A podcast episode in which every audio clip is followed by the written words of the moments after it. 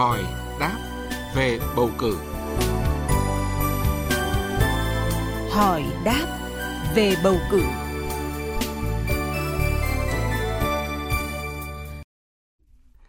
Thưa quý vị và các bạn, à, trong chuyên mục hỏi đáp về bầu cử hôm nay, luật sư Nguyễn Phú Thắng, giám đốc công ty luật Intercos sẽ giải đáp một số câu hỏi liên quan đến quyền bầu cử của người dân và những trường hợp không được ứng cử đại biểu Quốc hội và đại biểu Hội đồng nhân dân.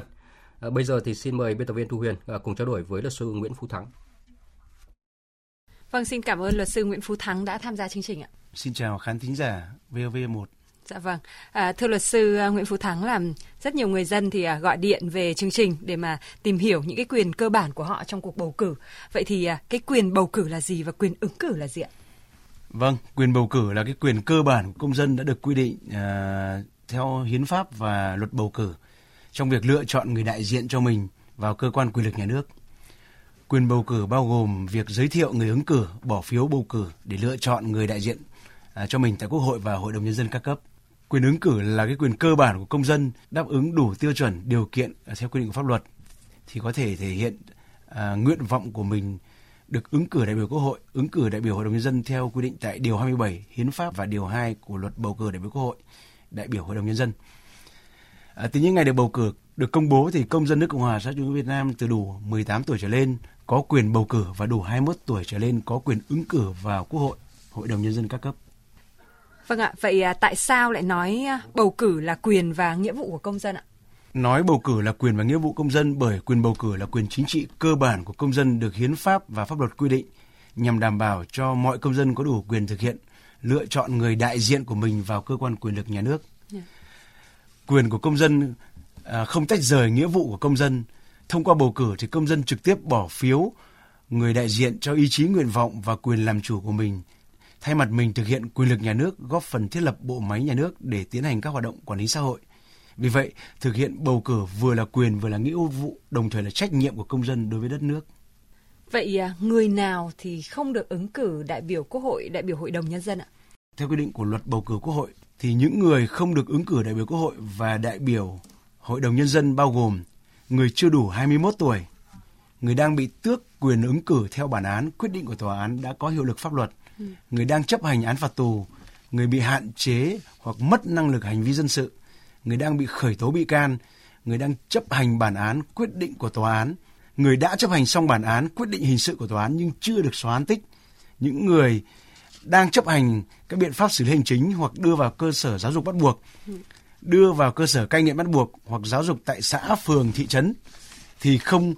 được ứng cử vào đại biểu Quốc hội và đại biểu Hội đồng nhân dân các cấp một người thì à, có thể là đồng thời ứng cử đại biểu Quốc hội và đại biểu Hội đồng Nhân dân ở nhiều cấp khác nhau được hay không ạ? À, câu trả lời là được. Công dân có quyền nộp hồ sơ ứng cử làm đại Hội đồng Nhân dân tối đa ở hai cấp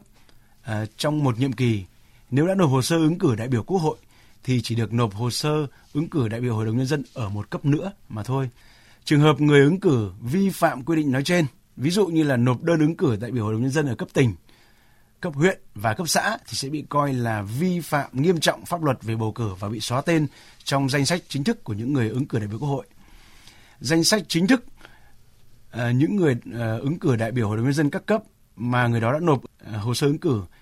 nếu sau khi có kết quả bầu cử mới bị phát hiện thì không công nhận tư cách đại biểu ở tất cả các cấp mà người đó đã trúng cử. Dạ vâng.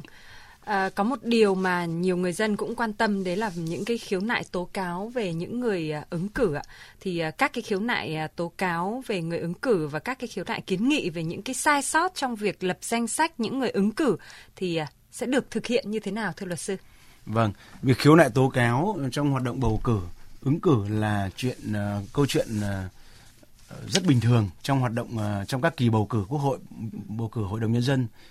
À, thực tế thì công dân có quyền tố cáo người ứng cử khiếu nại tố cáo à, kiến nghị về những sai sót trong việc lập danh sách những người ứng cử. Việc khiếu nại tố cáo kiến nghị thì được thực hiện theo trình tự sau đây. Khiếu nại tố cáo kiến nghị liên quan đến người ứng cử đại biểu Quốc hội, việc lập danh sách những người ứng cử đại biểu Quốc hội được gửi tới ban bầu cử đại biểu Quốc hội, ủy ban bầu cử tỉnh, thành phố trực thuộc trung ương hoặc hội đồng bầu cử quốc gia. Trường hợp người khiếu nại tố cáo kiến nghị không đồng ý với kết quả giải quyết của ban bầu cử ủy ban à, bầu cử thì có quyền khiếu nại lên hội đồng bầu cử quốc gia quyết định của Hội đồng bầu cử quốc gia sẽ là quyết định cuối cùng. Khiếu nại tố cáo kiến nghị liên quan đến người ứng cử đại biểu Hội đồng nhân dân việc lập danh sách những người ứng cử đại biểu Hội đồng nhân dân ở, ở cấp nào thì được gửi tới ban bầu cử đại diện Hội đồng nhân dân ở cấp đó. Ban bầu cử, Ủy ban bầu cử Hội đồng bầu cử quốc gia phải ghi vào sổ và giải quyết khiếu nại tố cáo ghi nhận theo thẩm quyền, không xem xét giải quyết đối với những đơn tố cáo không ghi rõ họ tên người tố cáo, mạo danh người khác để tố cáo khiếu nại. Vâng, xin cảm ơn luật sư ạ.